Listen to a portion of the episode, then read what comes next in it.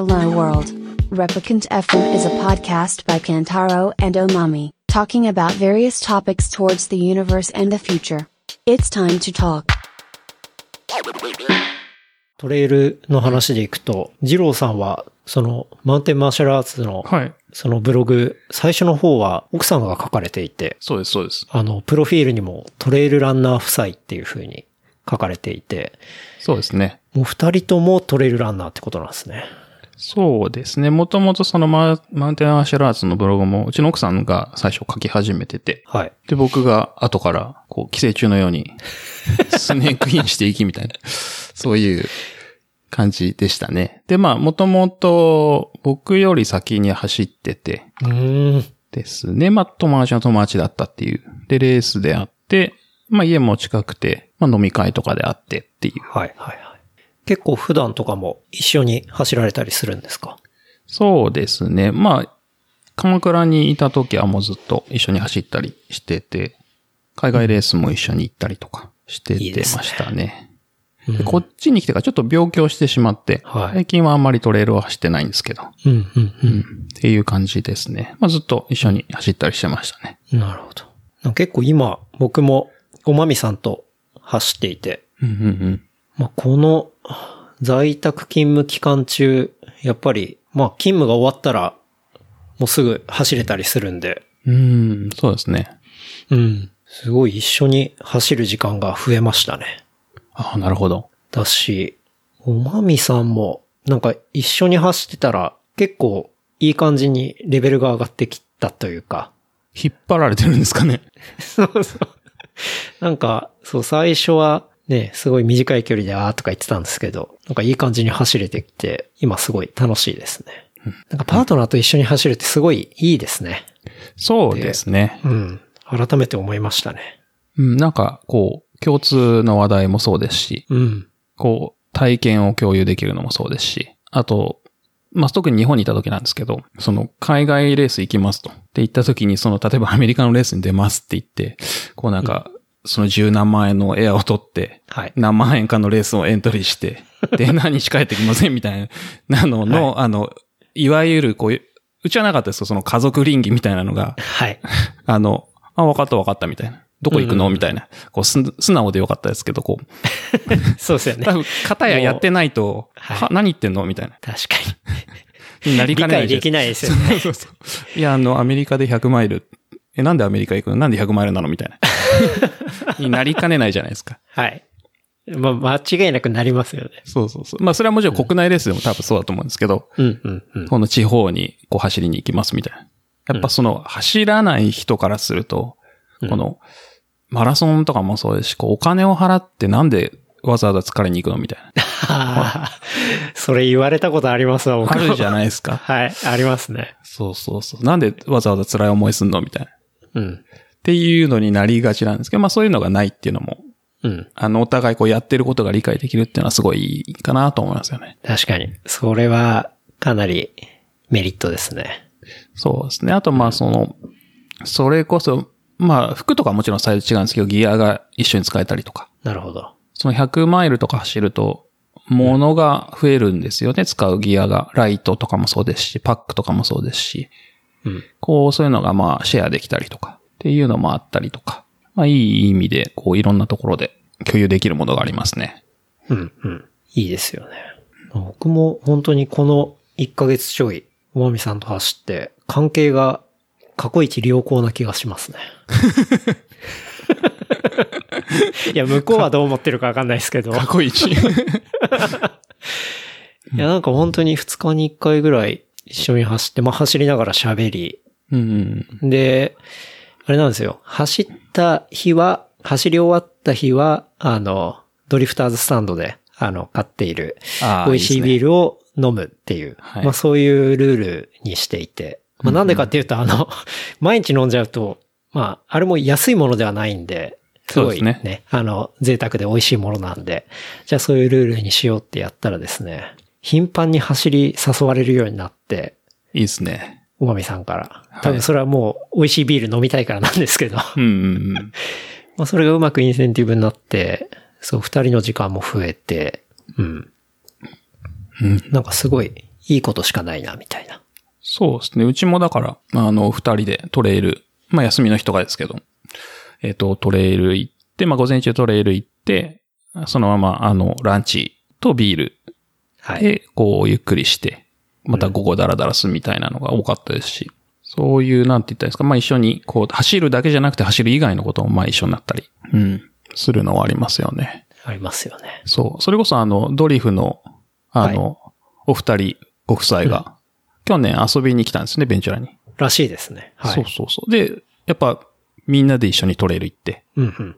で、ランチ食べてビール飲んでっていう、まあ同じようなことをやってるんですけど、うん。そうそうしてましたね。いいですね。はい。いやー走った後のビール美味しいですからね。いやー、最高ですよね。こう、二郎さんのビールライフが気になるっていう方も結構いたんですけどね。そうですね。まあ、毎日のように飲んでますね。最近あの、ちょっとめんどくさくてインスタとか上げてないんですけど、はい基本毎日飲んでますね。で、やっぱこっちクラフトビールがすごい安い。まあ、日本に比べて、その輸入してない分安いそうですよね。し、その、まあ、日本の国産のクラフトもやっぱまだちょっと高いですよね。うん、うん、うん。で、アメリカはクラフトすごい多いので、うんまあ、価格的にも、まあちょっと安いですし、うん。な、手が出しやすいというか。だいたい、現地だったら、缶とかで買っても5ドルしないぐらいとかですかね。そうですね、5、6ドル、えっ、と、ものによるんですけど、高くて5、6ドルですね。はい、はい、はい。安いの2ドルですね。それははかどりますね。そうですね、あの、こう、僕もだから引っ越した当初はもう沼のようにハマってましたね、こう。わかんないですよ。もう、しかも量がありすぎて、はい量というかその種類が、うん、うん。こう、何が美味しいかわかんないじゃないですか。そうですね。とりあえず端から買ってくっていう。ちょうど住んでるとこの周りにも、あの、ローカルのブリュワリーがあって、そこで買うことが多いみたいな感じですか？そうですね。最近そうなったんですけど、やっぱ酒屋最初行くんですよね。うんうん。そうそう、まあ、あの、酒屋の棚もすごい、まあ、ビール多くて、まあ、ほぼ、こっちで言うと、2割クラフトい、違う、8割クラフト、2割、こう、メジャービールというか、うんうん。っていう棚がすごい多くて、割合的には。はい。なんかイメージすると、コンビニの棚一列、あの、8割クラフト、2割メジャーみたいなうん。感じで、もうすごい種類があるんで、とにかく端から買ってって、端から。いろいろ試していき、っていうのを最初やってましたね。いや、日本の感覚からするともう本当に大バーゲーセールが毎日みたいな感じですもんね。そうですね。よくないですね。飲みすぎちゃいます。飲みすぎちゃいますね。はい。そう、だから、みんな、その、まあ、酒屋で買うことも多いんですけど、ブリュワリーでこう、アホみたいに買ってくるんですよね。こうなんか、段ボールの箱に 500ml の缶をこうなんかアホみたいに詰め込んで買っていくみたいな。みんなホクホクして帰るみたい報告 して。な。はい。だから結構人気だと、人気のところだと、並ぶとかね。ありますねありましたけど。ありますね。そう、最近はまあコロナの影響で、そのブリュワリーも基本的にダメで営業が。うん、うん、うん。えっ、と、ピックアップだけとか、その、はい。テイクアウトみたいなだけしかなかったりするんですけど、おかげであの、ウェブオーダーを受けるようになったブリュワリーがあったりとかして。ああ、それ、ちゃんとデリバリーしてくれるみたいな。そうですね。で、アメリカって、あの、アルコールを、はい。えっ、と、なんて言ったらいいんですかね。送っちゃいけないんですよ。個人的に。あ、そうなんですね。荷物としてうん。あの、まあ、日本でいうところの郵便局だったり、はい黒猫だったり、佐川って、アルコールを個人的に送っちゃいけないんですよね。なるほど。あの、扱っちゃいけないんですよ。それは、あの、ライセンスを持ってる人が、えー送って OK みたいな感じで、個人間でのやり取りとかダメなんですよね。うんうん。で、そういうのもあってたんですけど、あの、緩和されてこのコロナパニックで。うん。まあ、特例みたいな感じ、そうです、そうすです。かね。で、最近だから、あの、行かないと買えなかったブリュワリーが、うん。うん。ちょっと送ってくれるみたいな。はい。ますます。ますますですよ。で、送ってくれるんで、まあめっちゃ便利なんですよね。まあそういうのもあって、さらに最近飲んでますね。飲んでます。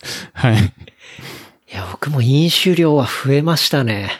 まあ、その分走る量も増えたんですけど、なんかこう、僕は飲酒量は多分トータル的にはそんな変わってないと思うんですけど、うん外で飲んでた分を中でも飲むようになったというか、はいはいはい。すべてが家の中に集約された感じですかね。うん、うん、うん。ちなみに家から一番近いブリュワリーとかは、はい。なんかおすすめのブリュワリーとかあったりします？そうですね。ベンチュラーってまあそんな大きい街じゃないんですけど、えっと、10軒ぐらいブルワリーがあって、えっと、 MadeWest っていう結構言う、なんまあ LA とかでも買えるんですけど、そのブルワリーだったり、あと Topa Topa ブルワリーっていうのが、えっと、確か最近、あの、長野トレーディングさんって、インポーターでも取り扱うようになったブリュワリーがローカルで美味しいやつですね。 Topa Topa？Topa Topa って言うんですけど、 Topa Topa？ほはい。確かドリフとかにも入ってたと思うんですけど、うほうほう。はい。最近ですね、ほんと最近長野トレーディングさんが取り扱うようになった。もう超ドローカル、歩いて10分ぐらいのブリュワリーですね。いいですね。はい。おすすめです。基本持ち帰るときはグロウラーではなくて、もうやっぱり出てる缶とか。そうですね、缶が多い。まあ、グロウラーの時もありますけど、缶が多いですかね。うん。はい。グララもすごい便利で。まあ、大体あのブリュワリー車じゃないといけないとこがすごい多いんですけど、うん、うん、うん。まあ、そういう時はグララに入れたりとか。ただあの、消費する見込みがないと買いづらいというか、炭酸抜けちゃうんで。確かに。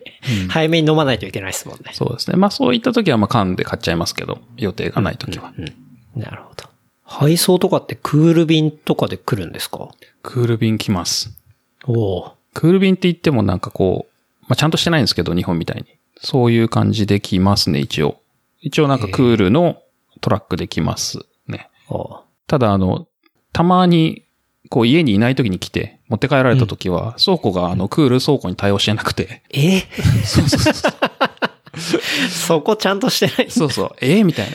普通の温度に戻った時ありますね。わあ、それは辛いですね、ちょっと。はい。なかなかその、そう、あの、個人宅にお酒を送るっていう文化がないので、うん、うん、うん。そういう部分は弱いですね。なるほどな。いや、でも、いいビール環境ですね。そうですね。カリフォルニアいいですね。うん。まあ、そのアメリカ自体がまあクラフト強いって言うんですけど、まあ西海岸がすごいクラフトビール多いですね。うん、うん。この番組でも、ていすけさんと、まあ、ビールの会をはいやったりしたこともあったんですけど、はい。ていすけさんもすごい、二郎さんちょっと会ってみたいなって言ってましたね。そうそうそう。あの、はいていすけさんの回聞いて、あの時、ていすけさんが多分持って帰ってきたブリよりは全部行ったことありますね。聞いてて、ああ、そこそこって行った行ったみたいな。そう。はい。で、東海岸のもほとんど似たようなとこ行ってましたね。うん。だからなんか、また来る機会があったら会えたらいいんですけど。うん。ビールセッション。そうですね。したいですね。いいっすよね。そう、僕はもう今完全にドリフにお世話になっていて、ドリフ便ですね。ドリフ便。もう今週で6週目ですね。ああ、いいですね。そう、しかもあれですよね。あの、ドリフで選んでくれるんですよね。そうですね。あの、僕はテーマをこうお伝えして、そのテーマでこう4本ぐらい選んでくれるっていうのを毎週やってますね。いや、いいですね。こうなんか、こう選ぶ大変さって結構あるじゃないですか。種類が多くて。ありますね。うん。何が好きかわからないとか、どれが美味しいのかわからないみたいな。そういう意味だとこう、セレクトしてくれるってのは嬉しいですね。そうなんですよね。で、そのセレクトしてもらったものを、あの、これとこれ、あの、すごい好みで好きだったみたいなフィードバックを送ると、だんだん、あの、竹光さん側にも、こう、僕の好みのデータベースが溜まってくんですよ。なるほど、なるほど。ってなってくると、こう、なんだ、その人力レコメンドの精度が上がってくるっていうか、うんだし、じゃあこっちの角度どうだろうみたいなものも届いたりして、なんかすごい楽しいですね、毎週。なんか、あれですね、こう、やりとりがある感じですよね。お互い。そうですね。はい。いいですね。なんか、そそう、なんかしかも、こう、手書きでなんかいろいろ、こう、なんて言ったらいいんですか、手紙じゃないですけど入ってるんですよね。う。そうですね。あの、なんかテキストを打ってくれたプリントが、あの、来て、で、それっていうのは本当に、その、まあ、僕だったら、僕用の、こう、テキストで、レターが入っていて、はい。で、それにはビールの、その、説明とあとは、このテーマだから、なんでこうっていうその理由まで書いてあったりして、それがね、楽しいんですよ。いいですね。はい。なんかいい関係ですね。そうですね。で本当に、まあお店に行ったら、当然お店に行って、なんて言うんですか？僕必ず何がおすすめですかとか、あの、聞いて、で、そのおすすめを買ったりするんですけど、なんかそれがリモートでもできている感っていうか、うんうんうんうん。そういうのありますね。なんか、こう、馴染みのお店というか、常連さんになりつつありますね。そうですね。すごい、いいなと思って。そうですね。ありますね。やっぱそのなんかよく言ってるブリュワリーとかだと、こう、やっぱりなんか新しいビールがこう繋がって、うんで、まあインスタとかに上がるんで、そうやって行くじゃないですか。はい。そうなんかもう、スタッフとも顔見知りなんで、うん。新しいの？みたいな。これ欲しいんでしょ？みたいな。そうそうそう。って聞かれたりとか、いや、これ好きなんだよねっていう話をすると、お前これ絶対好きだからこれ飲めみたいな。っていうのがあったり。まあそういうのに近いですね。そうですね。いいですね。そ人人力はいレコメンドいいですよね。そうですね。うん。そう。エアドリフまだ行ったことないんで、行きたいんですよね。あ、そうなんですね。そうなんですよ。あの、実際には行ったことなくて。うんうん。で、去年遊びに来てもらった時も、うんまだ実は会ったことがなかったんですよね。あ、そうだったんですね。そう。お互いすごい長い間インスタをなんかフォローし合ってて。うんうん。で、超ニアミスとかしてるんですけど、会ったことなくって、まあはい友達の友達で、まあ大体存在はしてて。はい。で、あの、LA に遊びに行くって言ったら、まあベンチュラーもよかったらどうぞって言ったら行きますって言って、まあ話がまとまったんですけど。うんうん。で、前回、その去年会って、うん。っていう感じですね。なるほど。ドリフが来たみたいな。そうそうそうそう。しかも、その、しかも竹光さんが働いてる会社が、はい。実は僕があの、新卒で働いてた時のお客さんだったんですよ。そういうつながりも。そう。全然関係ないところで同じビルにいたみたいな。へえ。じゃあもういろいろこうしたものに繋がってたって感じなんですね。そうですね。うん。なかなか小さい世界で面白かったですね。いいですね。いやービールいいですよ。いいですね。はい。ビールがないと生きていけないですね。僕もそうですね。まあビール以外ももちろん飲むんですけど、まあビールがほとんどですね。うん、うん、うん。なんかその、インスタとかに、そうですね、ビールあげられたりとかされてると思いますけど、結構二郎さんの連載もの面白くて、例えば、ツイッターで言ったら、クルーソックスおじさんとか、あとは、インスタにも他のアカウント2つぐらいあるんですもんね。こう、ジローズ T シャツとか、あとは、はいジローズハットとか、ハッティとか。そうですね。んそうですね。こう、それはね、T シャツを淡々と上げるアカウントだったり、キャップを淡々と上げるあれだったりって。そうですね。うんなんか、基本毎日 T シャツ、短パン、帽子なんですけど、はい。自分でもなんかこう、だんだん増えてくんじゃないですか。うん、うん。で、こう友達にどんだけ持ってんのみたいなはい。言われて、じゃあなんかインスタで一個ずつ上げてったら面白いかなと思って上げ始めたら、うん。収集がつかなくなった。あの、ゴールが見えないっていうことに気づいて。ゴールが見え、これ無限にできるぞと。そういや、どうしようかな、みたいな。うん。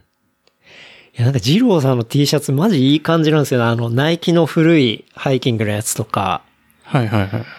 そっちのマラソンの T シャツとか、はい。なんかいい感じにダサくて雰囲気があるみたいな。そうなんですよね。だから日本のマラソンもダサいですけど、アメリカのマラソンの T シャツもダサいんですよね。でもなんか雰囲気違うんですよね。かっこいいっていうか、よく見ると。そうそうそううん。横文字マジックですね、それ。いやそうですね。なんかあれを見てて面白いと思いますし。そうだ、そう。ストーリー上げてやっぱり、クルーソックスの話聞きたいですってのはいっぱいありましたね。なるほど。何もあんまり話すことはないんですけど。いや、まあ、その、なんて言ったらいいんですかね。T シャツとか、はい。帽子とかって、その、みんなこだわりがあるじゃないですか。うん。この、デザインだったり、メッセージだったり。はい。まあ、それの、こう、なんて言ったらいいんですかね。面積が増えたというか、うんうん。がそこに足元に行ったみたいな。っなるほど。ていうだけなんですけど、うんあの、広告領域が増えたみたいな、それぐらいの。広告領域が。そうそう。別に広告じゃないんですけど、まあ、その自分の好きなものを足元に持ってくるみたいな。いやもう結構、毎回、こう、柄物の感じですよね。そうですね。その、なんか、くるぶしソックスだとこう何もないじゃないですか。そうですね。はい。うん広告領域が。そうですね。で、クルーだとこう、まあちょうどいいというか。うん、うん。でも走るのにもクルーソックスは僕は結構好きで、そもそも。そこからなんですけど。う。うん。で、なんかずっとくるぶしソックスばっかりで走ってたんですけど、はい。なんかアメリカ来るようになってクルーソックス多いな、みたいなのうん。を見てから、で、まあ昔そのスケボーをやってる人とかみんなクルーだったんですよね。はい、はい、はい。で、そういうのもあって、あ、クルーソックスいいのかなと思って、で、走ってみたら結構調子良くて、うん、うん。で、それからこういろいろ見て、いろいろ集めて、うん。たらどんどん増えてって、収集つかなくなるっていう。クルーソックス走ってる時に調子いいっていうのは、あんまり皮膚にダメージが食らわないみたいな、そういうことですかね。そうですね。あと、その靴下の中にまあゴミが入らないとか、ホコリとかその、ああ、はあ、はあはあはあ。なるほど。っていうのがあったりうん。ですね。日焼け跡はいまいちなんですけど、確かに。日焼け跡は。そう変なところに線ついちゃうんですけど、うん、うん。それ以外は僕はクルブシソックスよりクルソックスの方がいいですね、走ってて。うん、うん、うん。はい。まあ何でもいいんですけどね。あの、その走る用じゃないソックスでもいいんですけど、クルーの方が、まあなんとなく調子いいですね。うん。もう、まだまだ、ストックがいろいろあって、これからも、あの、ハッシュタグで上がってくる感じですね。クルソックスおじさんで。そうですね。どこまでやるかちょっと そのうち、まあそのソックス専用のアカウントとかもできそうですね。そうですね。うん。そのうち気が向いたら。なかなかあの、収集つかなくてゴールが見えないので、はい。こう、どう折り合いをつけていくかが悩ましいんですけど。うん。なんかあの、ヨーロッパに行かれてた時に、なんだっけな、ゴッホとか、ありましたね。はい。パンチの効いたやつとかもね、はい。まあ、旅先でチェックできるってのも面白いですよね。そうですね。あれは買えなかったですけどね。さすがに、あれを買う勇気がちょっとなかったですね。デザイン的に。そうそうそうそしたら友達買っててびっくりしましたけど。マジっすか。そうそうそう。そのまあヨーロッパ行って美術館行ったら、まあそのゴッホのひまわりとか置いてある美術館で、はい。で、あのお土産屋さんに、このゴッホの自画像のそのまんまのクルーソックスがあって、はい。で、まあ適当にこうツイッターで、いや、これは無理かな、みたいな。っうん。て書いたら、こう友達が、いや、いけるでしょ、みたいな。いや、マジで？っつってこう、いや、本当に買ってましたけどね。なかなかチャレンジャーですよね。そうそう、なかなかチャレンジャーなと思って、その靴どうしたらいいのかとか、いろいろなんか違う課題が出てくるんですけど。やっぱ合わせも大事ってことですよね。そうですね。うん。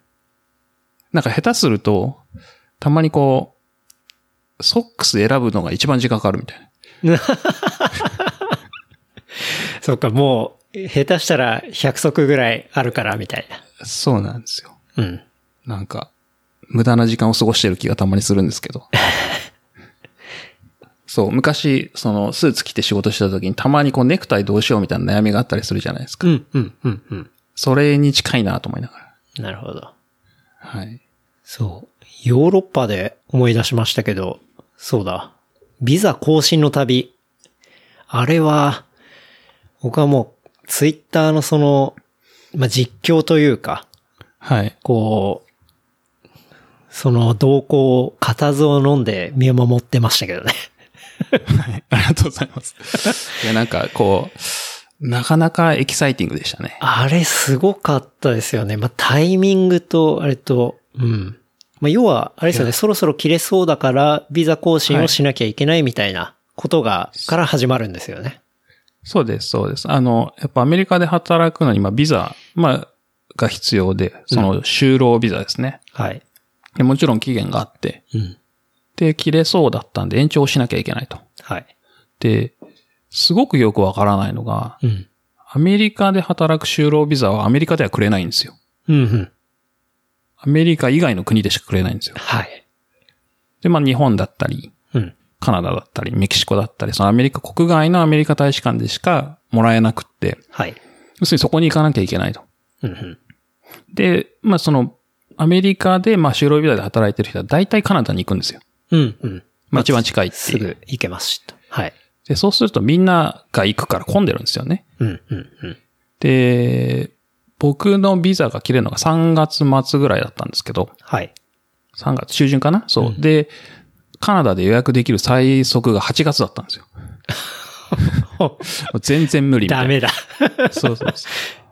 はい。で、まあそうすると次のオプションがまあ、ある意味一番近いメキシコだったんですけど、うんうんうんうん。でメキシコでいいかなと思って、そのサポートしてくれる弁護士事務所はい。会社と、えっと、あと会社のスタッフうん。と相談してて、まあメキシコでいいかなと思うんだけど、つったら、いや、メキシコはないわ、みたいな話になって。うん。なんか、ビザの更新でメキシコ行くのは本当にないって言われて。あ、そうなんですね。それはそう、、なんか、まあ本当に何があるか分かんないのがメキシコだからって言われました。信用してない。そうそうそう。で、はあ。そう、ビザを更新するときに、うん自分のパスポート預けるんですよ。うんうん。大使館に。はい。要するに手元にパスポートがない状態で、こううん海外で過ごさなきゃいけないんですよ。うんうんうん。その、カナダなりメキシコでやると。はい。で、本当に何かあった時に、あの、アメリカには戻ってこれないし、確かに。そう、本当に大変だしって、で、メキシコは本当に何があるかわからないから。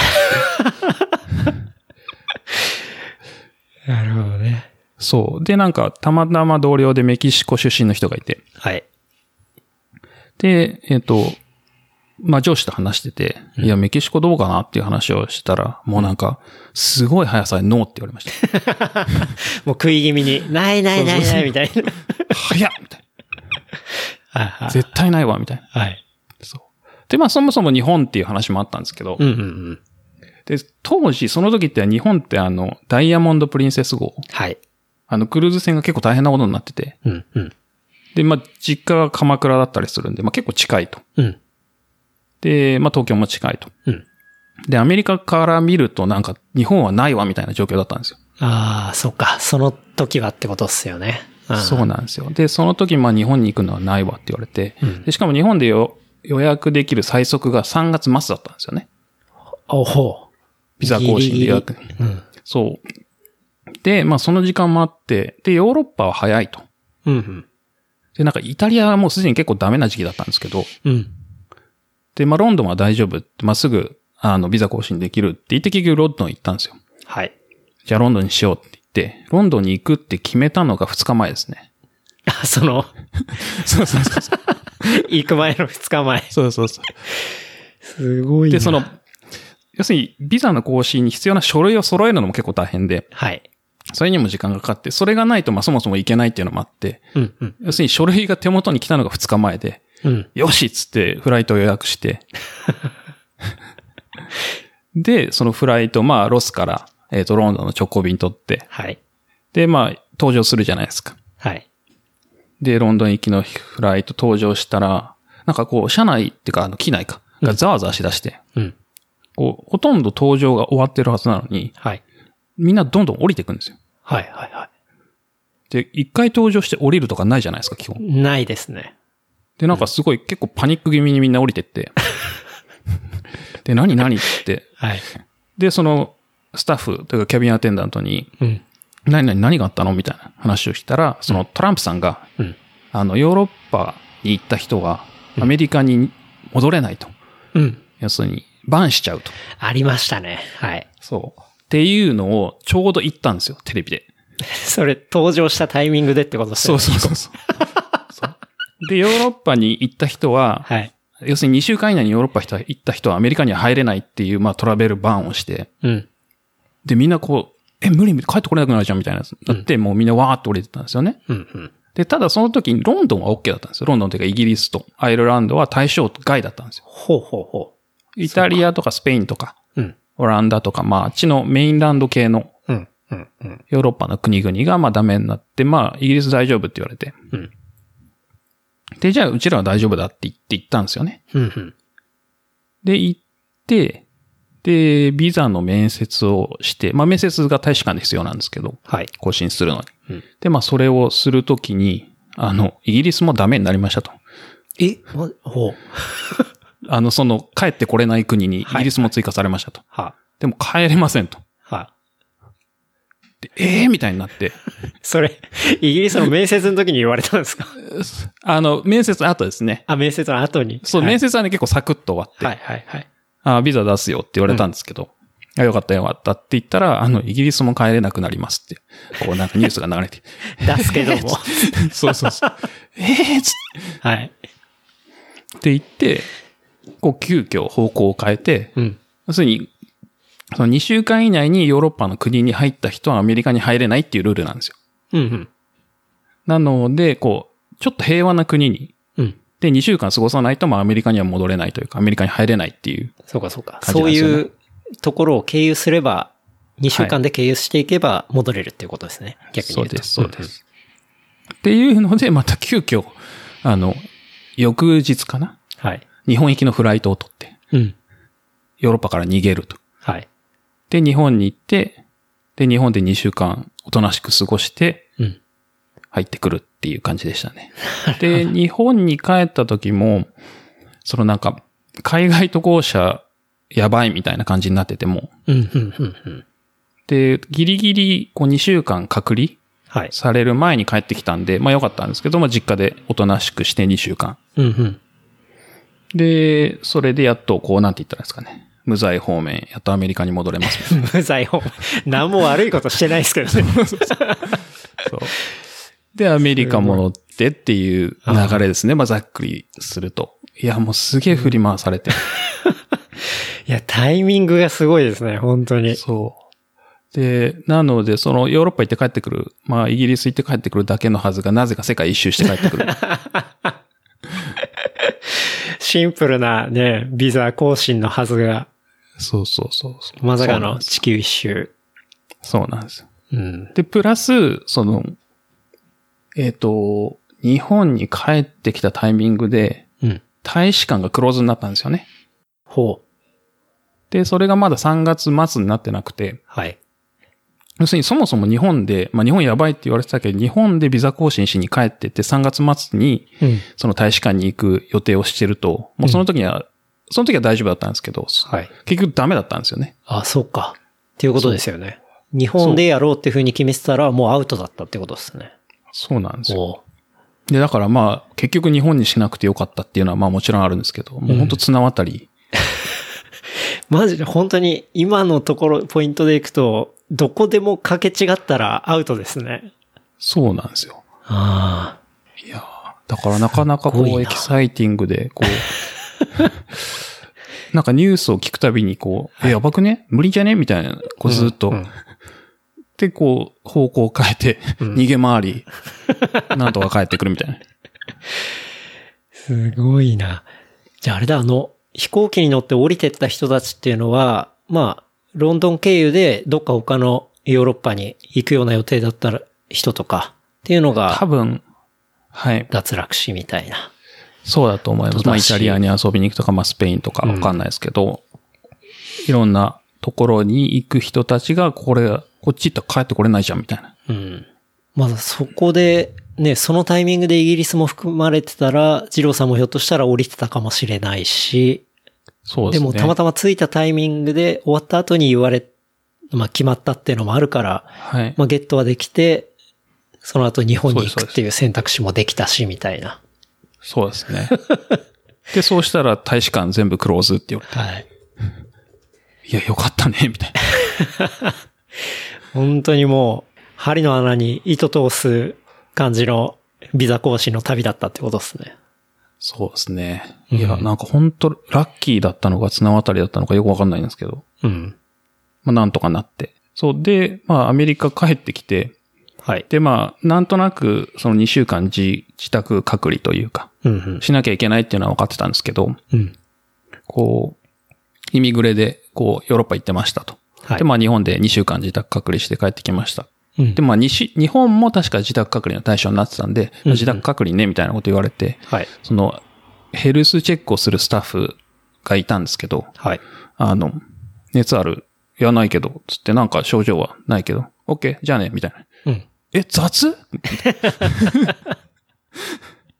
そこおしまい？みたいなえそれだけ？みたいな。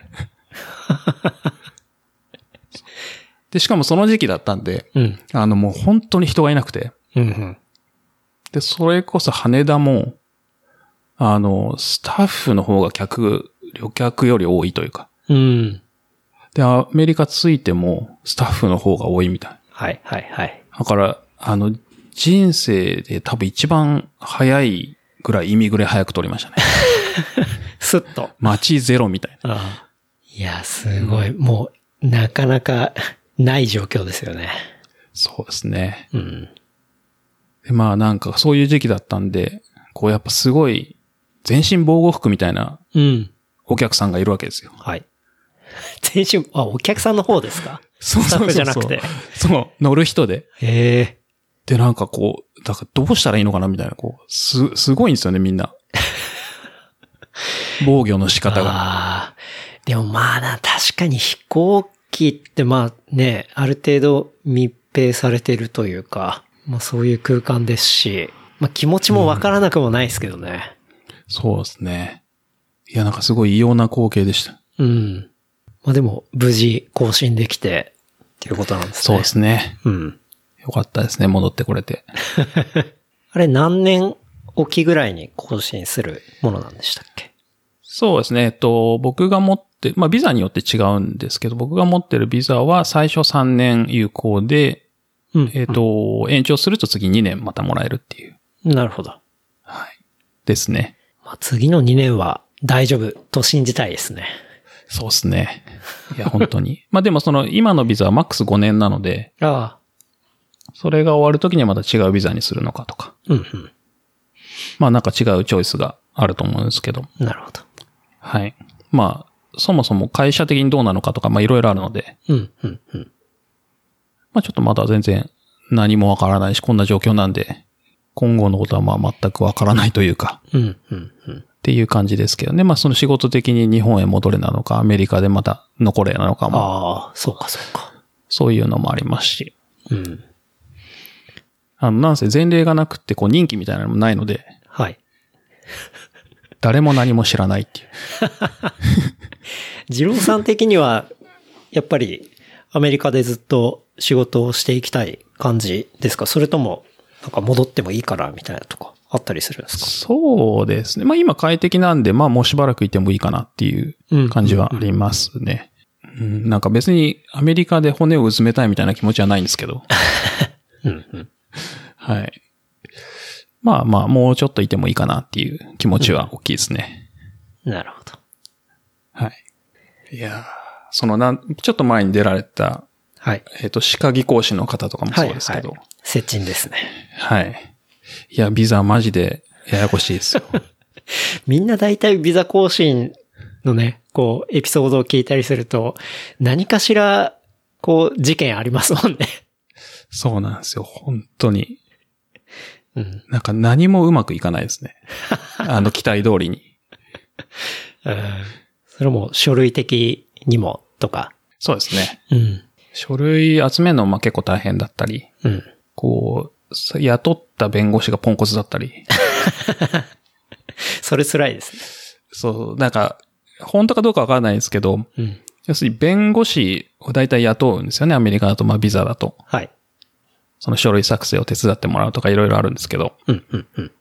要するにアメリカの弁護士ってこういろいろ、こう、ジャンルがもちろんあって、はい。その企業間の、なんて言ったらいいですかね、部分で頑張る弁護士とか、うん、うん。たそれこそ離婚弁護士だったり、うん。で、僕で言うとその移民を扱う弁護士だったりはいまあいろいろジャンルがあると思うんですけど、うんなんか噂によると離婚と移民の弁護士は、あの、できない奴がいるもんだみたいな、そういう、そうなんですね。いや、本当かどうかわかんないですけど、そういう噂を聞くそういう噂が。はい。はい。で、それこそ初めてアメリカに来るときに、あの、お願いした弁護士、まあアメリカなんですけど、はい。いや、すごいポンコツで。その弁護士のせいでなんかもう3ヶ月とか半年ぐらい仕事が遅れたんじゃないかみたいな、こう、それぐい。らいのポンコツっぷりでしたね。おーでもポ、そのポンコツでも結構なフィーは取るんじゃないですか？いや、多分すごい払ってますけどね。うん。うん、なんか、一番ひどかったのが、こう、じゃあ、この弁護士が担当になるからよろしくねって言われて、やり取りしてって言われて、こう会社から紹介されて、うんうん。で、すると弁護士から連絡来て、はい。で、この書類が欲しいと。ってうん。言われて、まあ出して、で、まあ、こう、PDF にして出してうん、送りますと。はい。で、そうすると、なんか OK ありがとうみたいな。で、2、3週間後とかに、今度また違う書類をくださいみたいな。はい。まあ、そういうこと、戸籍を送ってくださいとか、うんうん。学校の成績証明書を送ってくださいとか、うん。いろいろこう、いろんな書類を出せって言われるんですよ。で、はい3週間ごととかにこう連絡が来るわけですよね。うん。で、ちょっと待てと。うん。あの、要するに戸籍とかもそうなんですけど、書類を集めるのに時間かかるじゃないですか。うん。で、分かったと。はい。必要になるかもしれない書類を全部教えてくれと。こっちで先に全部集めとくから。最初から言えよって。そうそうそう。でそしたらいつでもすぐ出せるように準備しとくから、まあ、可能性のあるものを言っといてくれないかと。うん。あの、全部リストにしてくれって言ったら、はいあの、今はこれだけだ、みたいなこと言うんですよ。おで、そしたら3週間後ぐらいにはい、またこれをくれ、みたいな。いやいやいやいや、みたいな。言ったじゃん、みたいだる。な。やばい、こいつ使えない、みたいな。いやー、それはできないやつですね。そう。で、うんそういうのでも、とにかく遅くて。うん。いや、わかるじゃないですか、大体。こう、あれが必要みたいな。はいメインの書類は。うん。それだけでもいいから教えてっつってんのになんか何も教えてくれなくて、うん、大丈夫、ありがとう、みたいな。腹立つなそれ。そうそうそう。やばい、ダメだ、つって。うん。そう。で、今回の 弁護士事務所も同じ会社だったんで、おすげえ心配してたんですけど、それ嫌なこはね、大丈夫。そうそう。そこはね、だ今回大丈夫でした。人的には別の人で、うん。はい。よかったんですけど。ただ今回は、その、はい。このコロナがあってっていう、そっちかいみたいな。違うトラブルがあって、ああ、なるほど。なかなか、こうなんかいろんな登場人物多くて、うん。うまくいかないですね。やっぱりその、他のね、まあ、海外で働くっていうのは、ね、すごい大変ですね。そこら辺のね、部分っていうのは。そうですね。まず働けるようになるまでがちょっと大変とか、いう感じありますもんね。うん。いや、だから日本でも多分外国人すごいいっぱい働いてると思うんですけど、多分結構大変だと思うんですよね。いやー、そうだと思いますね。うん。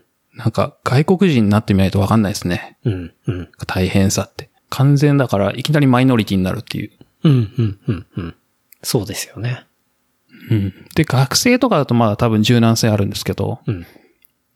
こう社会人でいきなりこう、知らない環境でマイノリティになるっていうのは、まあなかなか、うん。まあ面白いこともいっぱいあるんですけど、はい。おじさんには結構辛いですね。確かにな。その、なんていうか、社会的なポジションがいきなり変わるわけですもんね。そうですね。うん。自分の立ち位置というか。うん。そうですね。仕事のやり方とかもすっごい変わりますし、うん。うん。まあそういった意味ではまあ会社的には、まあいい会社なので、うん。今いる会社がすごいいいとこで、まあ仕事的にはいいですけどね。うん。うん。まあカリフォルニアっていうのもありますし、会社がいいっていうのもありますし、そうそういう意味ではす救われましたけど、うん。うん。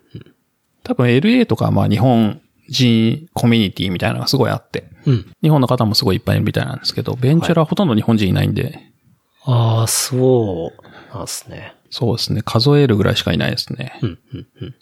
本当に数字金入りのマイノリティということで。はい、そうですね。いやー、ビザの話、面白いですね。いや、もうトラブルしかないですよね。ですね。はい。みんな大変だと思うんですけど。うん。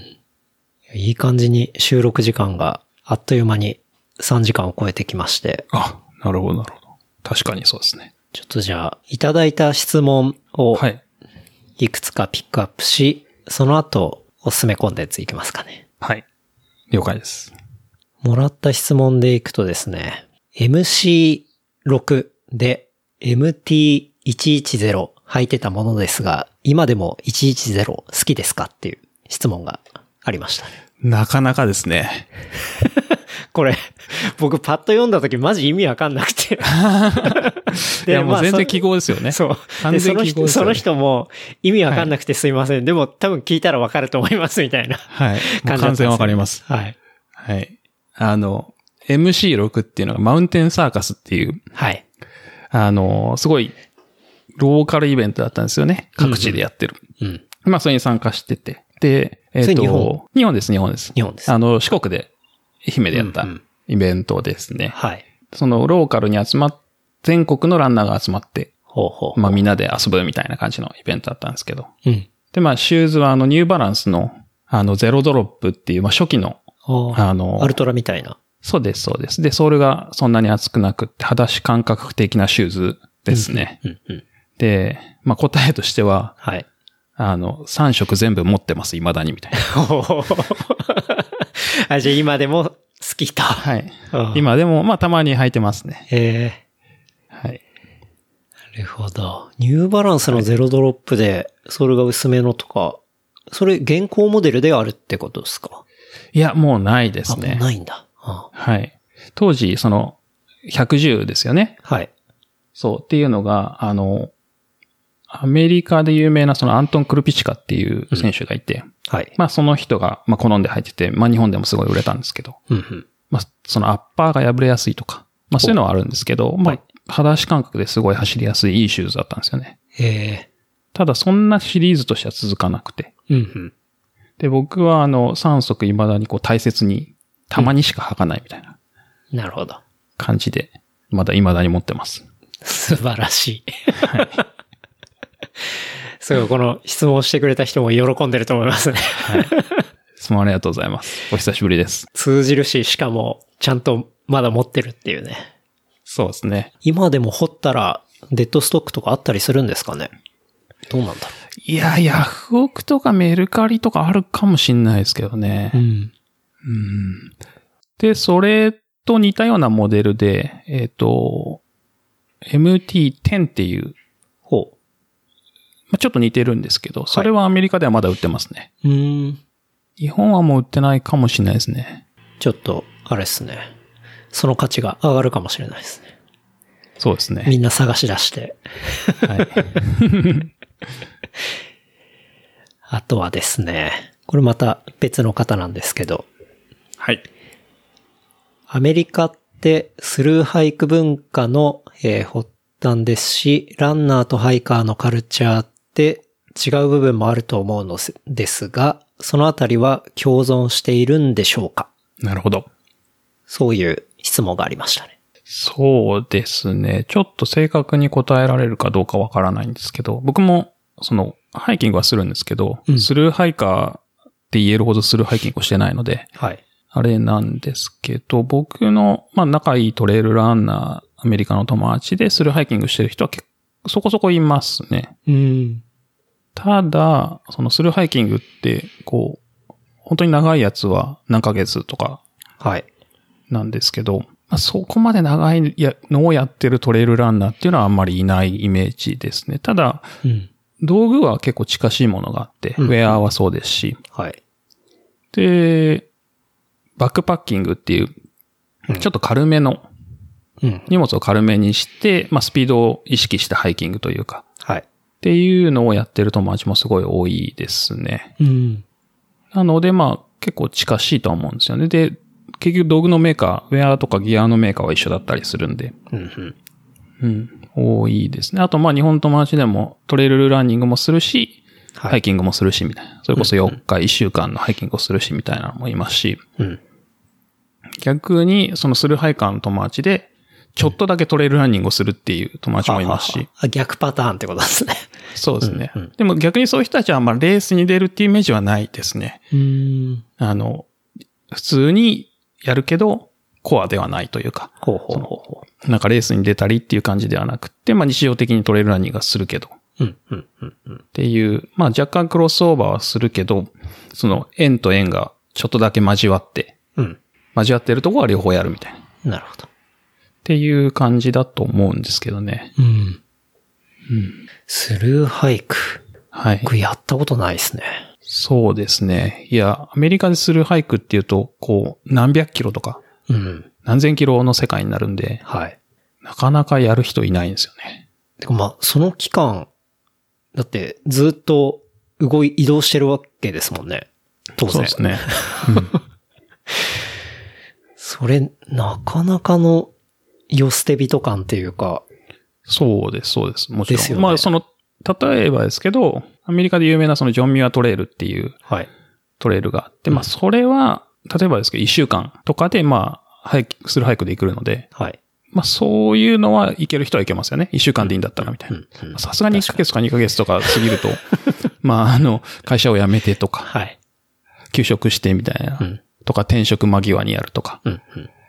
っていうのが多いと思うんですけどね。あとアメリカだと、こう、そのスルーハイクをするのに、えっ、と、週末を使ってここだけとか、バケーションを使ってここだけやって一回降りて、次のバケーションでまた止め、止まったところから継続するみたいな。っはあ、はあ、はあ、はあ。ていうのもありますしね。うん、うん、うん。一旦、こう、セーブ地点みたいな ゲームの。そうです、そうです。セーブポイントでここまでセーブしたからっつっ街に降りるみたいて。なるほど。宿に行って。はい。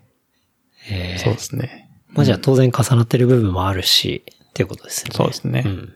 あとはですね、二郎さんと健太郎さんのランニング練習メニューなど聞いてみたいです、みたいな質問もいただきましたね。えっ、と、まあいい質問ですね。おいい質問ですって、あの、池上さんですか？なんて言ったらいいんですかね。答えがないんですけど。答えに困る質問はまあいい質問ですねっていうのがまあアメリカなんですけど。はい。僕はあの、あんまり練習しないんですよね。それがすごいな。はい。なんかこう、ずっと、なんか日本にいた時も、うん。なんそんな練習しないのって言われるぐらい練習しないんですけど。へえ。まああんまりこう練習と思ってないっていうのがあるんですけど。うん、うん。うん。だから、こう、実はここ数年、月100キロあんま超えないんですよね。マジですか？レース出るとまあ100キロ超えたりするんですけど、はい。超えないことの方がほとんどですね。うーん。だからなんか僕のストラバとか見ると、はい。年度のサマリーとかで見ると、100マイル走った月がもう丸分かりっていう、いきなりそこだけビヨーンって伸びてるっていう。スパイク立ってるんですね、そこだけ。で、他はなんかこうもう低めのところでこう、ゆらゆらしてるみたいな。っはあ、はあはあ、ていう。で、まあ、あんまりこう練習とかって考えてやってないので、うん。うまく説明できないんですけど、うん。100マイル自体がまあ練習になっているというか。なるほど。そうか。はい。年に何回か100マイルのレース出て。そうですね。なので普段はまあもうジョギングしかしてないですね。はい、はい、はい。で、朝起きられないんですよ。早く。僕も割と同じですね。そう。で、夜走るの苦手なんですよ。はあ、はあ、で、基本的にはまあランチタイムに走るっていううん。のがほとんどです。うん。ランチタイム1時間の間にまあ、だいたい5キロとか、ほ5、6、7、8キロ走って、ああ、なんか、ちょうどいいみたいな。う。うん。で、それを週4、4回とかうんやるぐらいですね。基本は。っていうのがほとんどですね。そうなんですね。なんか、個人的にやっぱりその長い距離のレースとか出られる方とか、めちゃくちゃ走ってるイメージが、まあ割とあったんですけど、二郎さんの場合は結構真逆というか、そうですね。全然走らないですね。その分でもレースに出る頻度っていうのが他のランナーよりは高いんですかね。そうですね。アメリカはまあ100マイルで安いっていうのがまあ一番大きいと思うんですけど、うん、うん。それこそ2018年は、そのグランドスラムした年は、えっと、1年間に、えっと、7回100マイルを走ったんですけど、マジ危ないっす、それ。そうですね。めちゃくちゃ体に良くないですよね。2ヶ月に1回以上走ってるっていう。やばい、それ。はい。でそれ以外ほとんど走ってないですよね。うん。こう近所をジョギングしておしまいみたいな。うん、うん、うん。っていう感じですね。練習は100マイル。っていうのが、あの、返事になっちゃうかもしれないです。練習は100マイル。はい。これは、二郎さん名言出ましたね、これ。これ、二郎ズセオリーなんじゃないですか。ああ、なるほど。しかも、それ多分下手すると、源流を行くと下手するとトモさんかもしれないですね。ああ、そうか。はい。そのなんか初めてアメリカの100マイル走るとき、その時もトモさんと一緒だったんですけど、うんうん。で、そのレースも、あの、さっき言ったようにバックルが24時間か、はい。えっと、で変わるやつだったんですよ。うんうん。で、やっぱ24時間のバックル取りましょう。つって、こう、はいトモさんと話してて。はい。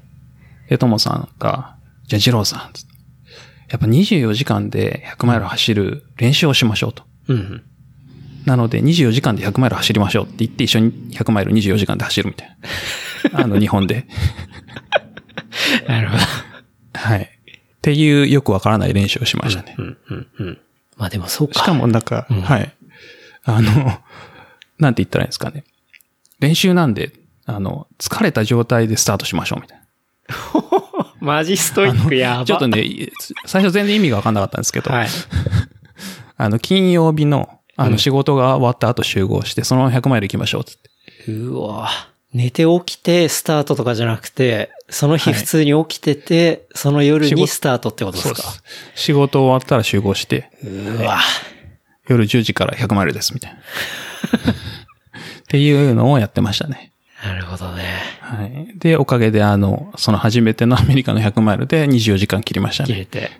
はい。すごいな。っていうのが、あの、どっかに根付いてますね。うん、うん、うんうん。やっぱ、そうですね。本番が特殊だから、れある意味練習も特殊というか、そうですね。っ ていうことですね。まあ、あの、僕がもしあの、他の人に、なんか、初めての100マイルでって言ってアドバイスするとき、それやらないと思いますけど。そうですね。うん。はい。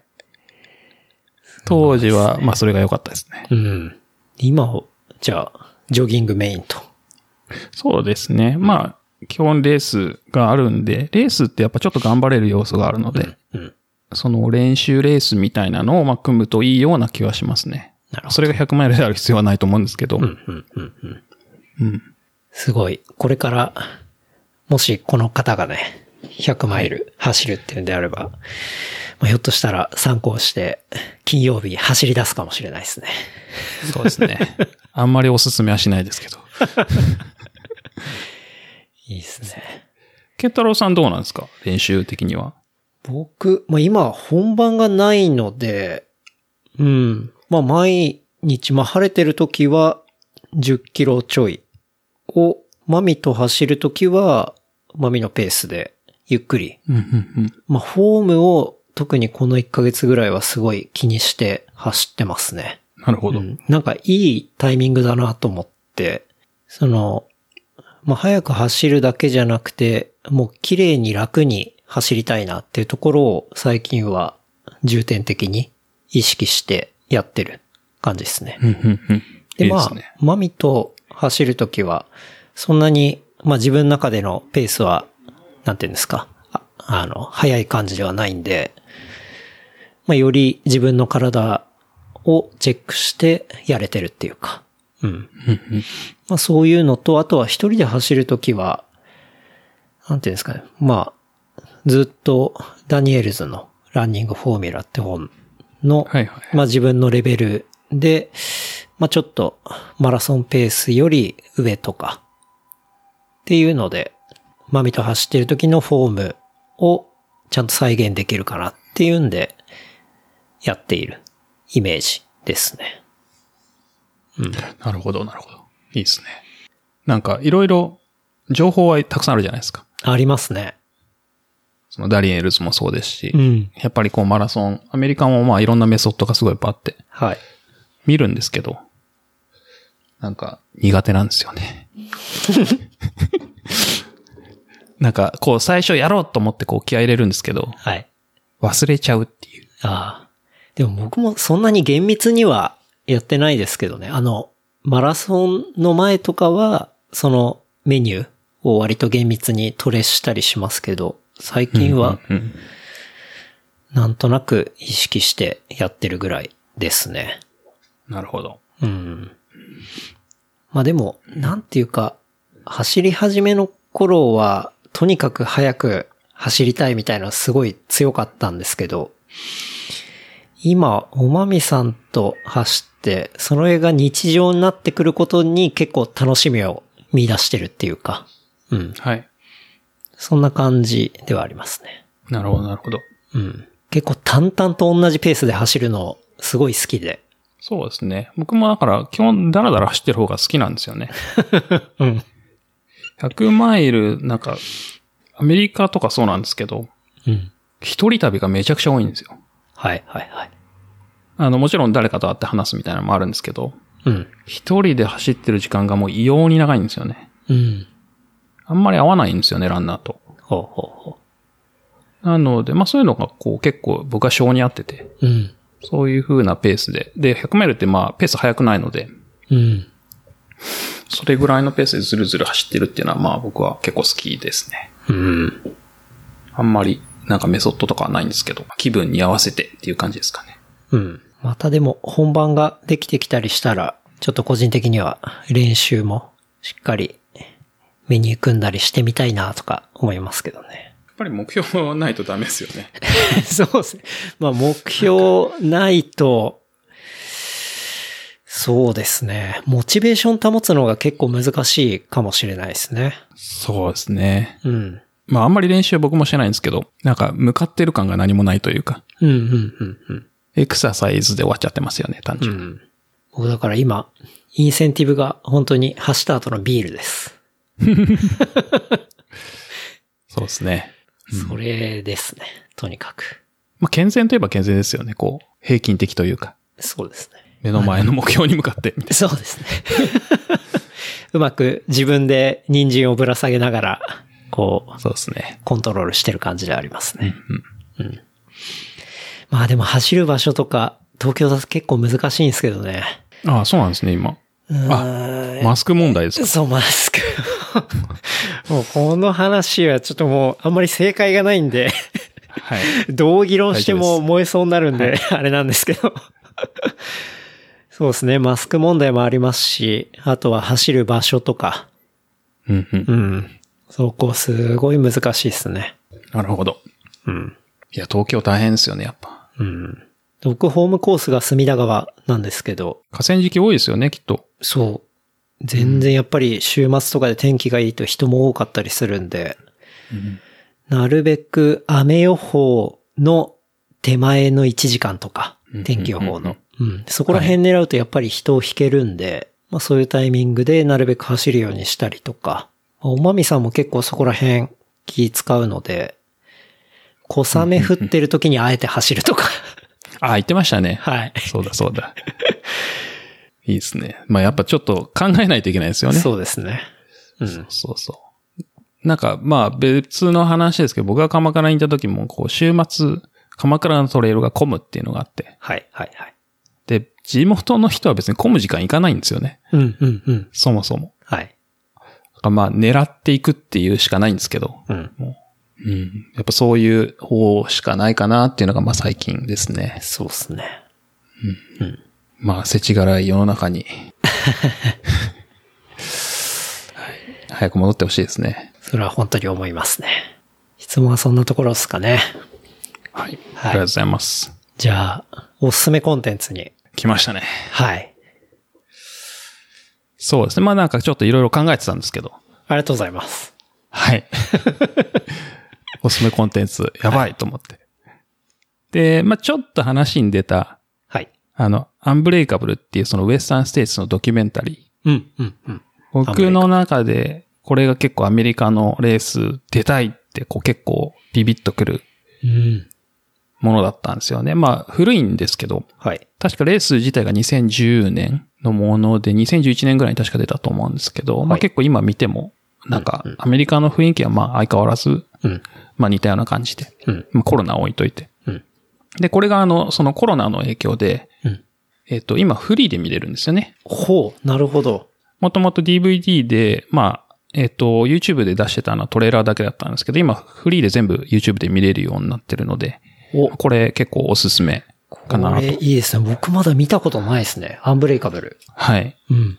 めちゃくちゃおすすめです。お、見たい。はい。ですね。いいですね。はい。いや、僕も、あれなんですね。はいえっと、バークレーマラソン、はいはいはい、バークレー。あの、はい。ラズがいてっていう。そうですね。そうですよね。あれ、ネットフリックスで見て、ともさんの聞いて、これだっていうふうに思ったんで、これかって思ったんで、なんだこのレースみたいな。そうそうそう。まあ、バークレーはちょっと、なんて言ったらいいですかね。まあ、かなり例外ですけどね。そうですよね。はい。いや、こんなにおかしいレースがあるんだと思って。そうですねそれで結構、なんだろう、視野が広がったっていうか。やっぱ映像とかだとすごいわかりやすくて見れるんで、うんうんそのアンブレイカブルも絶対面白いんじゃないかなって思いますね。そうですね。ちょっとまあ、2010年、11年の話なんで、若干こう、なんて言ったらいいんですかね。こう、最近の映像っぽくシュッとしてないんですけど、うん、うん、うん、うん。ちょっとまあ、あの、ちょっと昔ですね。な感じ。編集とかうん、うん。も、まあ、宣伝されてないんですけど、まあ見ててすごい面白いと思うんで、いいですね。いいですね。いいと思います。はい。で、あと、はい。まあそんなに映画見る方じゃないんですけど、うん。なんか結構、レプリカント FM リスナはい。ー、映画見てる人多いかなと。そうですね。映画、ネットフリックス、いろいろ。はい。そうですね。で、まあ、広角機動隊とかはまあ話に出てたんで、うん、うん、うん。僕、おまみさんと同意見。もう完全に。同意見。はい、そうです。いやーあれ本当にはいおまみさん同意見の支持者が多かったですね。あ、やっぱり。はい。感想を見てると、すごく。なんかまあ、これからどうなるのかわかんないですけど、まあちょっと、あれだなっていう、期待値高かったせいかもしれないですけど。うん、うん。うん、っていう感じ。で、まあそれは置いといて、はい。あの、ネットフリックスじゃないんですけど、映画のドキュメンタリーで、はい。えっと、ビッグリトルファームっていう、まあドキュメンタリーがあって、ビッグリトルファーム。はい。はい。まあ、英題がビゲストリトルファームなんですけど、なぜかあの、放題がビッグリトルファームなんですけど。でそこの変更なんでみたいな放題、放題を、現代、謎変更問題ですね。はい。それが、ま2年前ぐらいのドキュメンタリーなんですけど、確か今年になってやっと日本で公開されたはい。映画で、はい。まあ、ちょっとコロナのせいであんまりやってないと思うんですけど、うん。これから多分 DVD 出たり、あの、ストリーミング始まると思うんですけど、すごいいいドキュメンタリーで、ほカリフォルニアの、えっと、サンタモニカかな？まあ、LA の近くに住んでる夫婦が、あの、ファームを始めるっていう話なんですけど。う。はあ、はあはあ、で、どうファームが出来上がっていくかっていう、こう、ドキュメンタリーなんですけど、うーん。旦那が映像作家で全部撮ってるんですよね。はい、はい。で、それがね、すごいいいんですよ。なんか、オーガニックのファームを作ろうって言って、カリフォルニアの郊外にこう農地を買って、はい。ファームを作り上げていくんですけど、おなんかこう、広げれば広げるほどトラブルが出るんですよね。その農場を。はい。はあそうです。なんかいきなりネズミが大量発生するとか。で、なんかカタツムリが大量発生するとか。はい。コヨーテが家畜を食べに来ちゃうとか。うん、うん。っていう、こう、ステップがこう、チャーマンっていうか、ハードルがあって、まあ、それをどんどん乗り越えてって、すごいいいファームが出来上がっていくみたいなドキュメンタリーなんですけど。これはね、なんか見ててすごい良かったですね。へえ。これ農作物は何になるんですか？いろいろ作ってるんですか、いろいろです。はい。えっ、と、最、なんか名前がアプリコットレーンファームっていう、まあ、実際のファームの名前なんですけど、はい。まあ、フルーツですしとか、まあ、野菜とか。で、鶏も飼ってて卵とかうん、うん。もありますし、うん。なんでもですかね。まあ、いわゆるアメリカのファームですね。おいいですね。日本だとビッグリトルファーム理想の暮らしの作り方っていうタイトルがついてますね。すごいですね、放題の、この、アレンジメントが。そう。これもう僕、ほんとずっと現代のまんまでいいんじゃないかと思ってるんですけどね。そうですね。検索とかもしづらいし、はい。あれなんですけどね。えーそうなんですよ。今ちょっとうトレーラー見ましたけど、なんか、すごい農場がめちゃめちゃ綺麗ですね。そうなんですよ。なんか、なんて言ったんですかね。こう、すべてが平行でとかじゃなくって立体的で、ですね。なんか、いわゆるイメージする、大きい、なんていうんですか、マシンを走らせてガーっていう感じではないような、なんかちょっと違ううん。ファーム。多分トレーラーだけでも結構すごい雰囲気が分かっていいと思うんですけど、うん。うんまあ実際、えっ、と、本編見るとすごい良かったですね。うん。すごい。都市を離れて、そういうところに行って、伝統農法でやっていくみたいな。はい。ああ、面白い。日本って映画館ってどう、今どういう状況なんですかね？映画館クローズしてますね。あ、やっぱり。わかんないです。僕、まあ、いつも行くところが日本橋なんで、あとは日比谷とか、そこら辺はもうクローズしちゃってますね。うんうん。うん。このドキュメンタリーがこう、春、確か3月か4月ぐらいから日本で公開になったと思うんですよね。うんうん。だから多分、まあコロナでダメ、今見れないんだと思うんですけど。確かに。日本では3月14から公開されてたみたいですね。うんうんうんうん。まあ多分近いうちに DVD、ブルーレイなり、ストリーミングなり、多分始まると思うので。そうですね。はい。おすすめですね。いいですね。はい。で、あともう一つはい。ですね。で、最後にビールですね。ビール。はい。はい。クラフトビール。クラフトビール。いはい。で、まあちょっと話が若干長くなるんですけど、や、まあ全然。はい。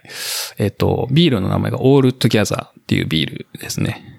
All Together。はい。はい。で、まあコロナで生まれたドネーションビールほなんですけど、まあその背景として、うんちょっと、まあその、今回話の中にあったんですけど、山火事ってまあカリフォルニアで結構大きい問題があって、う。はい。で、2018年の終わりから2019年の頭ぐらいに、その北カリフォルニアですっごい大きい山火事があったんですよね。うん、うん、うん。で、確かなんか東京の半分ぐらいの面積燃えたんですけど、だいぶ燃えましたね、それ。そう、そうなんですよ。で、その時に、あ日本でも多分、まあ知ってる人すごい多いと思うんですけど、シェラネバダブリューイングっていう、うん。まあメジャーなクラフトで。すね。はい。まあアメリカで言うと老舗、超老舗ですね。確か40周年になったばっかりぐらいの。うん。で、ブリュワリーが、その山火事で被災した人のために、えっと、ビールを作って、うん。で、そのビールのレシピをシェアしたんですよね。はい、はい。アメリカ中に。で、そのアメリカのブリュワリーが今8000件超えてると思うんですけど、はい。まあその参加したい人は参加して、そのビールを作って、うん。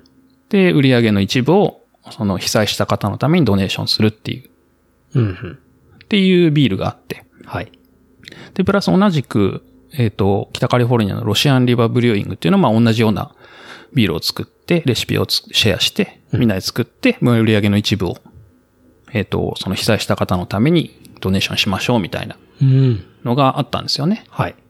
で、まあそれぞれあの、レジリエンス IPA とか、うん。ソノマプライドとかっていうまあ名前がつけて、うん、うん。で、売り上げの一部をみんなで、あの、ドネーションしてっていうのが、要するにまあ約1年半ぐらい前にあって、はい、はい、はい。で、今回コロナになって、うん。で、今回その、 All Together ってそのビールを、えっ、と、ニューヨークのすごい有名な、アザーハーフっていうブルワリーがあるんですけど、アザハーフ。はい。はい。多分聞いたことはあると思ますねうんですけど、はい。もう超有名ブルワリーでもうみんな買うのに並ぶみたいな。っうん、うん、うん。ていう、まあもちろん味もすごい美味しくって、うんこっちだとほとんど飲めないんですけど、うん。で、まあそこの有名ブルワリーが、あの、レシピをシェアして、はい。で、しかも今回グローバルにシェアしたんですよね。ほで、レシピをシェアするのと、あとは、えっと、ジャケット、まあラベルのデザインですね。う。うん。あとはソーシャルメディアで使うリソースとかも全部、こう、自分たちで用意して、うん。でもフリーで使ってくださいと。はい、はい、はい。で、ただし、その売り上げの一部を、えっと、まあ地元の、そのブリアリーがある地元のコミュニティで、うん。まあ売り上げの一部を、まあサポートしてる団体なり、うんコロナで戦ってる人たちのために使ってくださいみたいな感じのはい、はい。やつで、えっと、ちょうど最近リリースされたんですよね。ああ。本当だ。これ、すごいいいプロジェクトですね。そうなんですよ。なるほど。今、その、 All Together のウェブサイトとか見てますけど、そっか、そういうラベルのアセットとかも全部、こうダウンロードできるようになってるんですね。そうです、そうです。もうすべてシェアされてて、で、はい、はい。そのブリュワリーによってはその設備があるじゃないですか。で、キはいャパシティもあるし、うん、うん、うん。で、あとはホップの種類も仕入れられるかどうかわからなかったりとか。あ、確かに。その問って題ありますいうので、はい。で、基本レシピは、まあもちろんシェアして、それ通りに作ってもいいし、アレンジもしてもいいし、うん、うん。自分たちで好きな材料加えてもいいしっていう、まあアレンジメントも自由で。うん、うん、うん。で、プラス、えっ、と、ジャケットも、そのまま使ってもいいし、一部自前に変えてもいいし、みたいな。っうん、うん。ていう、こう、かなり自由度の高い、なるほど。はい、素材をまあシェアしていて。うん。で、日本だと、僕が知ってるが、まあ、いくつかブリュワリーが参加していて、はい。で、京都醸造とか、ほうほうほうバテレ、高尾のバテレとか、うん、うん、うん。バテレ。はい。はい。あと宇宙ブルーイングってや、山梨かな、とか、まあ、いくつか他にも参加してて、多分日本でも買えると思うんですけど、まあこれ結構すごい、僕的にはかなりいいプロジェクトかなと。うん。いいですね。で、ビールは一応、その、ヘイジ IPA、そのニューイングランドスタイルって呼ばれてるスタイルと、あとウエストコースト IPA ってちょっとクリアなタイプの。はい。で、二つバージョンがシェアされてて、まあどっちでもいいんですけど、うんうん。作り手にまあ任されていて。うんで、ようやく、まあここ最近リリースされ始めてて。うん。で、僕一つ飲んだんですけど、やっぱすごい美味しくて。おーはい。で、美味しくて、まあ、そうコロナで、えっ、と、なんて言ったらいいですかね。ちょっとダメージを受けた方だとか、それをサポートしてるコミュニティだったり団体をサポートするために、まあ、うんい売り上げの一部が行ったりとか、うん。あとはその、なんて言ったらいいんですかね。ブリュワリーもこう、作るものがないというか、まあ、売るものがないとうん、人を雇えないじゃないですか。そうですよね。で、まあこれを作ることによって雇うっていう、雇い続けられるっていうこともできるし、まあ売れればそれが続けられるっていうこともありますし、まあそういうすごい側面がある。まあビールで、で、もちろん味も美味しくてはい。はい。っていうので、まあすごいいいなと。確かにこれいいですね。だからその、はいある意味ビールのオープンソースのやり方っていうか、そうです、そうです。いうことですよね。そうです。で、まあその話が長くなるって言ったのが、この All Together を始めたそのアザーハーフが、うん。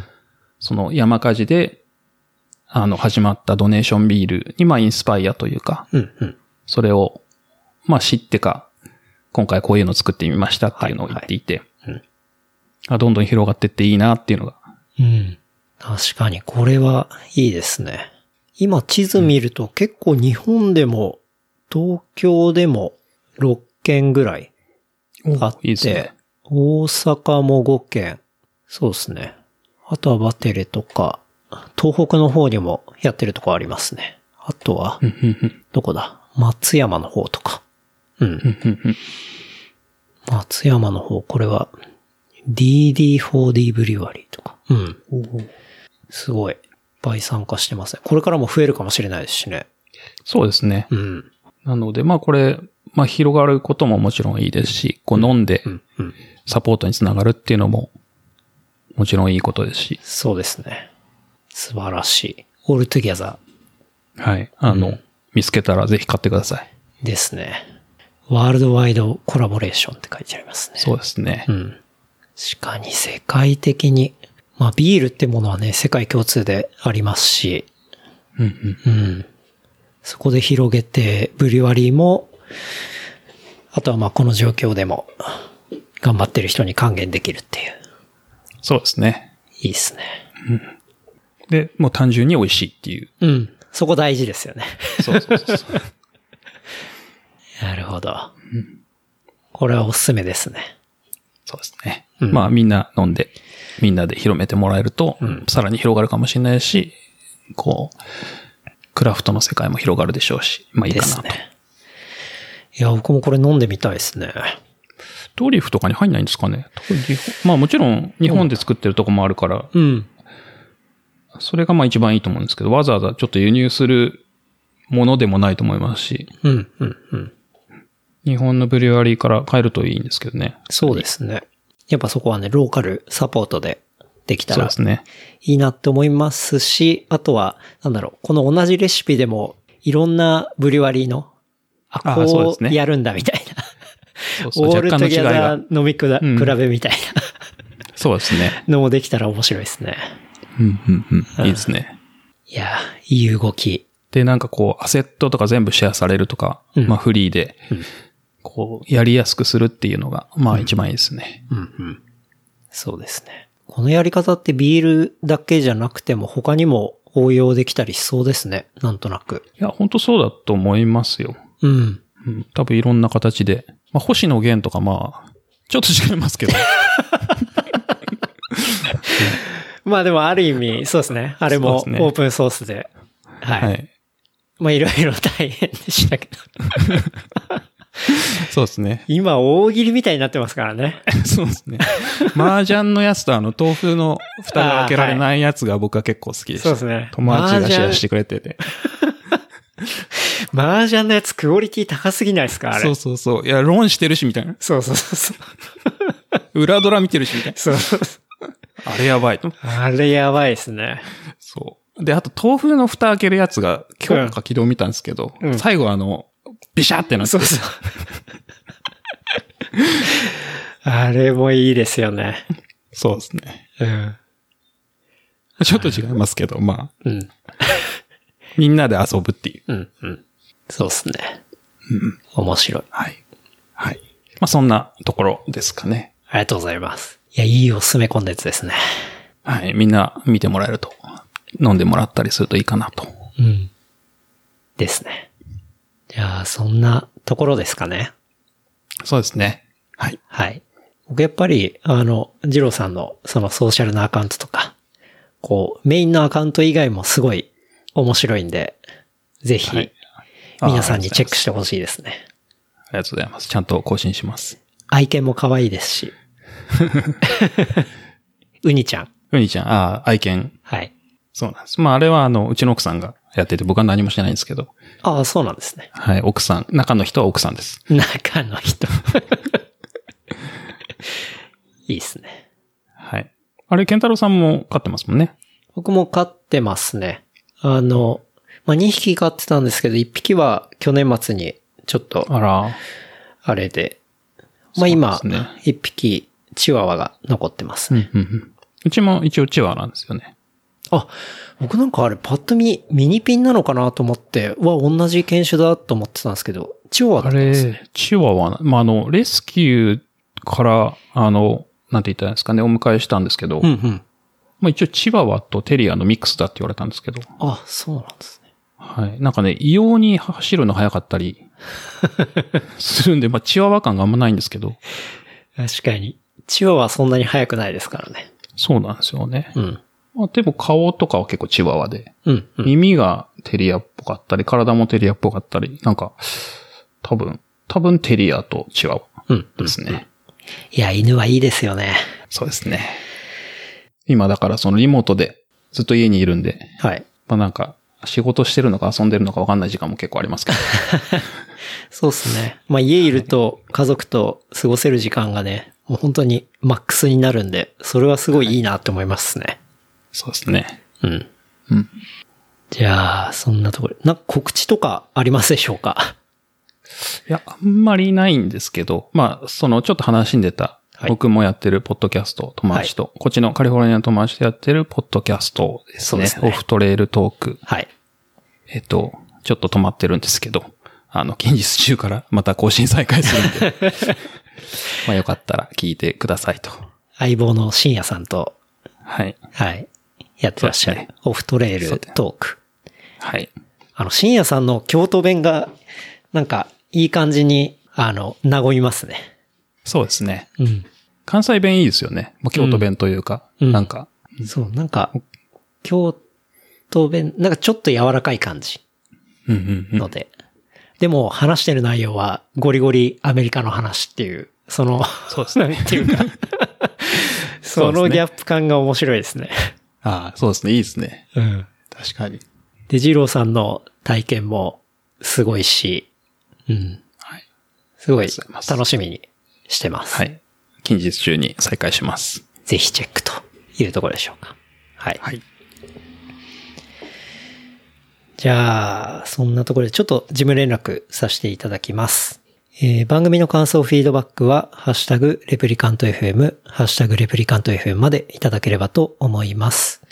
あとは、話した内容をまとめたショーノートは、レプリカント .fm で見ることできますので、こちらも合わせてチェックしてみてください。はい。っていうところですね。はい。はい。いや、なんか、だらだら喋っちゃいましたけど、大丈夫ですかね？いやいや、もう、ジローさんのこといろいろ知れてすごい楽しかったです。ええこちらこそ。ありがとうございます。すごいですね。リモートで、もう今収録時間がそろそろ4時間になりそうですが、長くなりましたね。でもできますね。もうさすがっすね。さすがポッドキャスター。いえいえいえ全然全然。いや、ケンタロウさんの、こう、りなんて言ったらいいですかね。いやいや。あと、お互い、こう、機材があるのが楽ですね。ああ、確かに。そうそうそう同じ機材を使うっていう。そうですね。なかなか両側にね、同じ機材があるって結構レアだと思うんで。そうですね。うん。確かに。もう丸パクリをしましたね。レプリカント FM の。でもそれ嬉しいっす。めちゃめちゃ。いや、めちゃめちゃ参考になりました。いやいや。でもなんか今日可能性を感じたのは本当に携帯でこうやってメッセンジャーで話して、普通にローカルでマイク取るっていうんでできるので、うんしかも PC なくて、特になんかインストールするとかもなく。なんで、まあ国内で遠隔の人とやるときにも、まあ、同じレコーダーとマイクさえ買っちゃえば、その収録キットみたいな感じで、届ければ、もうどこでもいつでもできちゃうなって、ちょっと新たな発見でしたけどね。そうですね。確かに。使い回せますね。そうですね。なんかいつも、そう、この間、その LA の友達とやった時、この間っつってももう2年前ぐらいですけど、は、実際に向こうの Amazon.com で買って、で、配送先をその家にしたんですよ。ほうほうほう。だマイクを買って送ったっていう感じなんですよね。すごいですね、それも。そうですね。もう、強引にパワープレイした感じなんですけど。でもなんか、そう、国内だったら、まあそのキットを用意しておけば、それを配送して戻してもらってっていうんで、うんうんうん。いいですね。レコーダーも、H6 までいらないかもしれないですけど、H5 ぐらいね、うん3万円しないで買えるんで、それとマイク買ったら、まあ遠隔だったら、新幹線乗るより全然安いですし、そうですね。うん。で、何回も使えるから。そうです全ね。そう考えると、もうワンセット用意しても実質無料かなみたいなね。出ました。実質無料。はい。はい。というところですが。そうですね。はい。ぜひ、そっちへ行かしていただいたり、また、二郎さんがね、こちら来た時とか、ちょっとそうですね。一緒に走ったりとか。乾杯したいですねはい。乾杯したりとか。そうですね。したいですね。はい。ぜひぜひ。ぜひ。はい。じゃあ、そんなところですかね。はい。はい。長い間ありがとうございました。長い間ありがとうございました。じゃあ、今回のゲスト、改めまして、ジローさんお招きしてお届けいたしました。ありがとうございました。どうもありがとうございました。それではまた来週。